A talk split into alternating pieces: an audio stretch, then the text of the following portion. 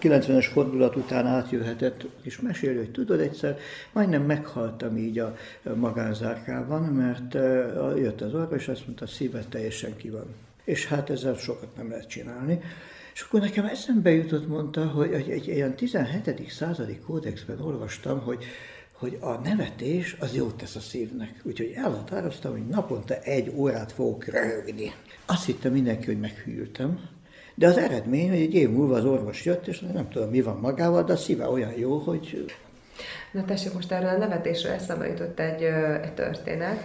Egy ilyen elég nehéz élet szakasz után Rómába vezetett az utam, és én ott kezdtem el a Szapiencán tanulni. És az egyik témám egy olyan ember lett, aki többek között a legtöbb beszámoló szerint nagyon megtanította a többieket nevetni. És ő Békés Gellért volt, én róla írtam a, a szakdolgozatomat.